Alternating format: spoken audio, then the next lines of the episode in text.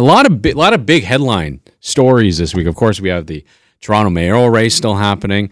Uh, we have splitsies in Peel region. We have Mississauga, Brampton going their separate ways. Caledon somehow thrown in the mix there. And to help me break it all down is Anne Marie Aikins, award winning media and crisis communications coach. Good morning, Anne. Good morning, Dan. It's really good to talk to you for the first time. Likewise, I'm a big fan. I, I, I yeah, I've seen you on TV and watched you over the years. Pleasure to have you on. I've listened to you too over the years. So um, let's let's talk about I guess the the the big Peel region thing. Um, so divorce is never easy, ever. and I feel like Caledon is like the neg- neglected kid left out in the cold. And Caledon Mayor uh, Annette Grove says that she doesn't want any of this. Neither does Brampton, and she was hoping that she sticks with with with with Brampton. Um, is this a good move for everybody involved? Well, Peel is a unique. Uh, it, it's a unique region because it's really only made up of the the three um, uh, communities, and over the years, since uh, Peel had become a regional government, it uh, and it makes sense regional governments when you have smaller communities because then you share your services like the police, like public health, like all of those big important public services. You share the cost, you share it. You know, it's that's just the it, it works better that way. But Peel is unique because Mississauga got so big and and then Brampton is following uh, close behind. Where where Caledon, it's grown, but it's still a fairly small community, so so pretty unique. Um, I come from um, Barrie, and so the Simcoe County, it's always had a regional mm-hmm. government, and every once in a while, and I think right now they're a little afraid, like, oh, is that going to happen to us? How are we going to pay for all of these big you know services. So I, I, think it made people nervous. It made uh, some people want it some people don't because they're uh, everyone benefits differently. And and figuring it out just like a divorce is really hard and probably very painful. And i do did feel for caledon right away. I thought like who gets poor caledon right um, because they aren't big enough to manage uh, those big services themselves so um, so I'm just glad I'm not uh, a, a, a divorce mediator or a, this kind of mediator. that that's those are tough jobs. It's interesting you mentioned Simcoe County because Premier Doug Ford said, uh, following the news this week, that his phone has been ringing off the hook from other mayors from other regions wanting to do the same thing. And he mentioned Durham, York region, Simcoe County. So uh, my my thing is where this becomes a slippery slope, right? Like who, mm-hmm. who and with every, every with every split, it's never amicable. So there's gonna be winners, there's gonna be losers, uh, and how far does this thing go? Like, will Toronto at some point? Will will, will, will Scarborough want to leave? Will North York? Will Etobicoke? So it's just one of those things, right? Yeah, it is. It's is one of those things. Well, um, uh, you know, we, we Toronto went through amalgamation um, years ago, and we're still paying for that. So it's uh, it's a it's a tough it's a tough go. It's uh, and I, I I am sure there are municipalities that have called saying, you know, don't do this to us. We can't afford it, and some saying that we want it. So how you resolve that is. Uh, you know, but way above my head. I don't know how you, how they figure that out and how you uh, resolve all of those who pays for what and who's already paid for perhaps more than their fair share. So it's, it's those are tough tough decisions. Yeah, I heard something about the alimony payment for Mississauga is going to be north of a billion dollars. Yeah, and it, I well, I've heard she disputes that. So um, yeah, that was a really interesting press conference, and uh, and you realize, you know, that they're, you know, and politicians are, are, are often very very friendly when they're together um, but not in this case there was you could even through the television screen feel the tension absolutely um, and you know we have until 2025 to figure it out. We don't know what it's going to look like. It's it's kind of interesting to watch these press conferences because you have Patrick Brown. He kind of feels like he's been slighted in the relationship, right? It's like he called mm-hmm. it dining and dashing. He does, you know, he wants he wants to, to work things out, but then you have Mayor Crombie who's all right. I'm ready to go. And for her, it's like this is no problem. We have it figured out. By 2025, this is going to be easy peasy. We're going to have our own separate city halls. We're going to have our own separate city services, and everything is going to work out just the way it's supposed to be.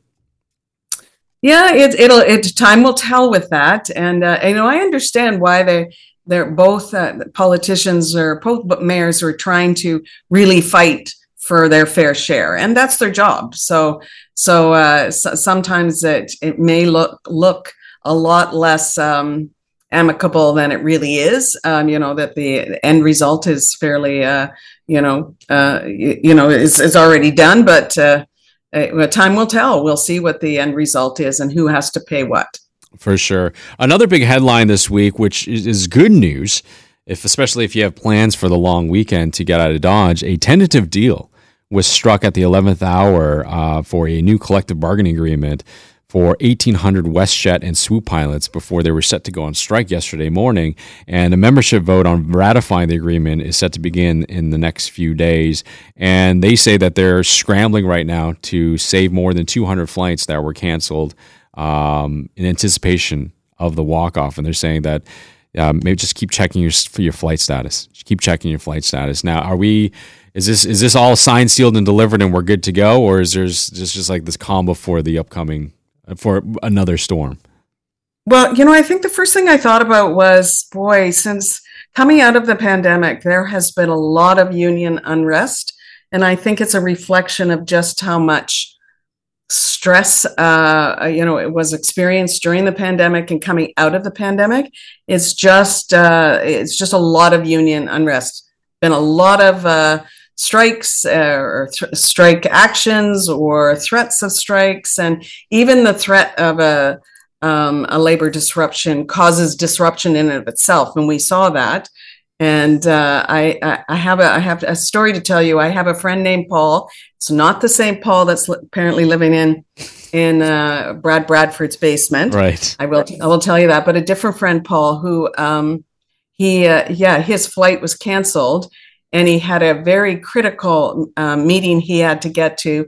And then in the middle of that had a, a, family emergency that he had to get to and he just couldn't get a flight. Other flights with other companies were also um, uh, you know they were feeling the effect because they were taking uh, more people were coming to them for their flights. So he really had a, a hard time even though there wasn't a strike. It was just a threat of a labor disruption. So mm-hmm. they are disruptive. Um, they cause and and you know people lose money. Uh, there's all kinds of uh, impacts of it. So so it was and it was disappointing to see it because we're just get seem to be getting some sense of normalcy with our airlines and when you fly and it you know as if it wasn't stressful enough coming out of a pandemic and all those worries um, if you had to worry your flight was being canceled or it was going to be delayed by hours or you couldn't get your luggage and all of those different stressors and the chaos in the that we saw in the, the stations we um we were just starting to figure that out. My last two flights weren't too bad. I had delays but uh you know i didn't uh i didn't uh I, I took my luggage with me which had it in and of itself has its own uh, challenges now because mm-hmm. everyone is doing that. But um, and there was you know getting room on your plane is can be a challenge. But uh, but otherwise it was pretty uneventful which is how you want any sort of commute. You want it to be uneventful with no stories to tell your family when you uh, you get there or you don't get there. So um, it, it was kind of disappointing to see but i guess expected coming out of the pandemic it, it is, and it, this couldn't have come at a better time, at least for, for their for their tentative deal heading into the summer vacation season, where a lot of people are going to be start are going to start traveling, if not already at this point for the May May two four weekend. Yes, exactly right. Yeah, I had earlier on Daryl Conenbelt, and he's too is a communication strategist, and we were kind of picking apart some some top headlines of the week, and I was asking him opinion his opinion about it and how he would handle it. So I'm going to put you on the spot and ask you the same type of same type of questions. Excuse me. Um, so the Toronto mayoral race happening, of course, and we had our first debate or this week. So out of the six, from a strategic and communications perspective, who do you think won the debate uh, or got their message across the most effective? Hmm, that's a tough one. I, I am. I want to say that right up front, I'm an undecided at this point, but I'm keenly interested in the mayoral election. So I watched it uh, start to finish, mm-hmm. and I will watch all the debates because I it helps inform my my uh, my choice. Mm-hmm. Um, this debate was interesting. I liked the format. I liked um, I liked the questions, um, the speed in which uh, they they uh, the moderator, of course, was uh, uh, was brilliant, and I really liked uh, the way Maggie handled it, it and kept uh, them on target. So, so it helped me. So that being said, it didn't help. I didn't come out of it going, now I know who I'm going to vote for. Mm-hmm. So I just I didn't see a clear winner from my own personal perspective of who I'm going to vote for. But I did see uh, get some clarity on some of the policies and what they would do as mayor and what kind of mayor they they will they will be. So I did like uh, Ana Bailão. I I liked the way she um, you know what she spoke.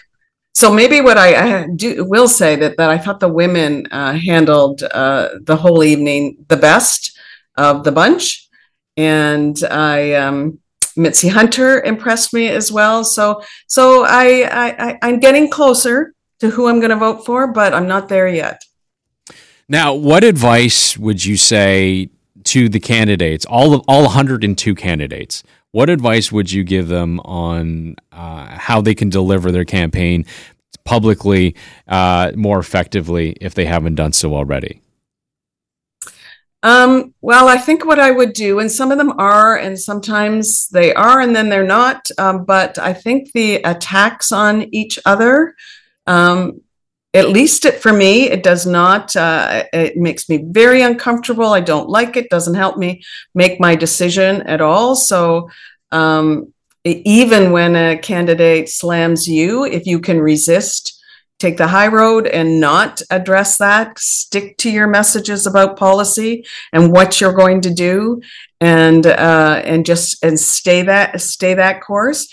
If your uh, opponents um, point out something in your past that uh, is clearly truthful, but uh, is uh, you have uh, good answers for it, then address those without coming across uh, attacking um, uh, the other, the whoever whoever is you know exploiting that piece of your history because we all have histories, and you we and then it come they come out during um, elections, especially with polit- politicians. That's often the way they fight but if you can just resist that, I think the public has lost their tolerance for any kind of attacking um, uh, of, of each other, and and so I would just stay away from that. At least it's uh, it's the way um, uh, you know uh, I would handle it.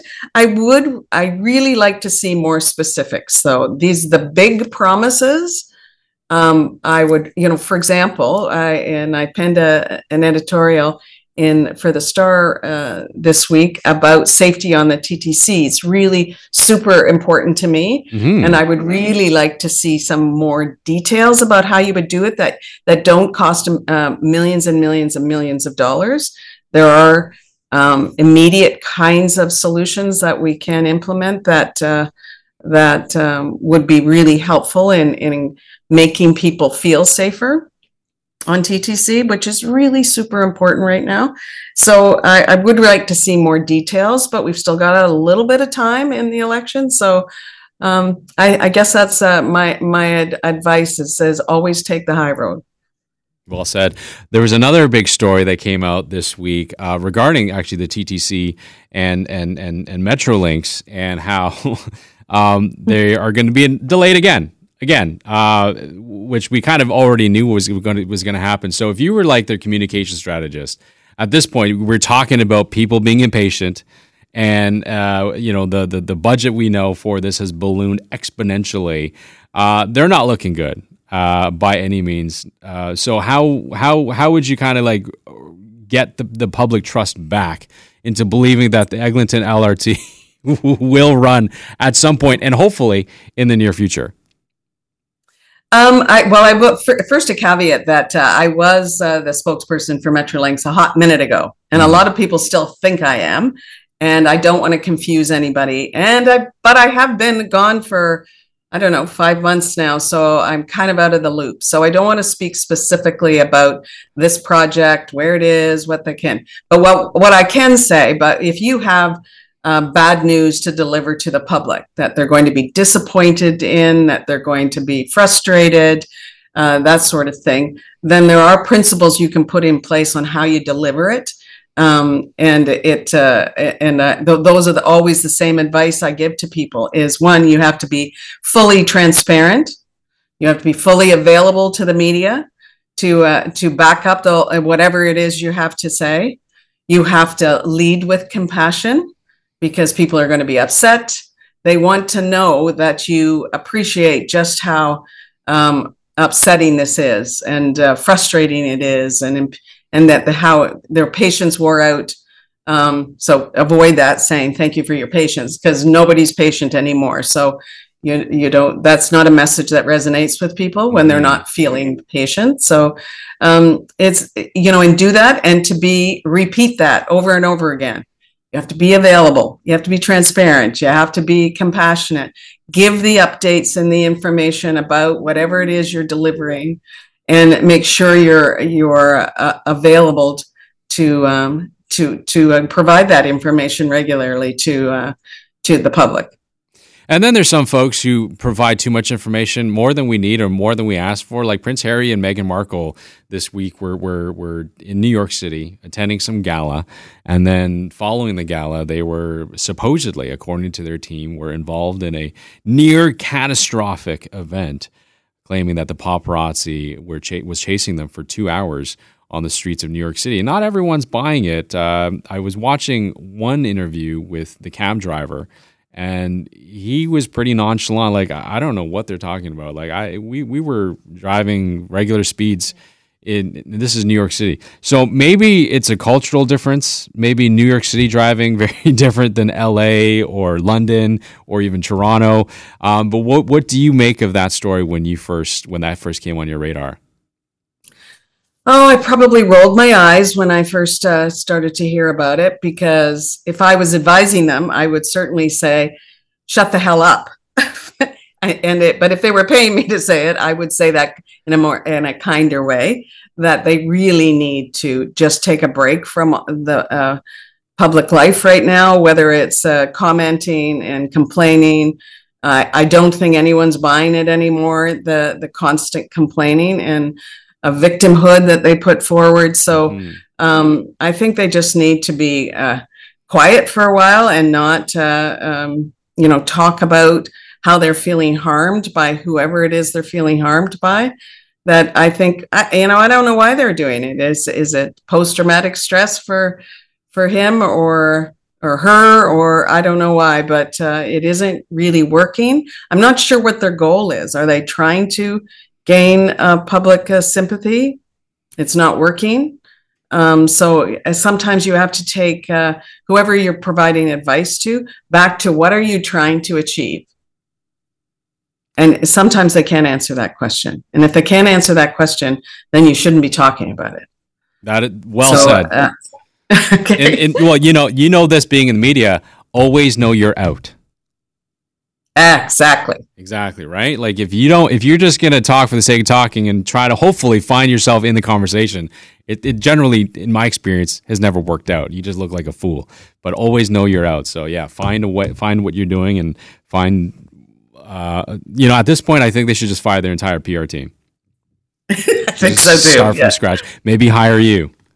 well, I don't know about that, but uh, well, Anne, thanks so much for your time today. Where can people find you and, and all the great work that you're doing?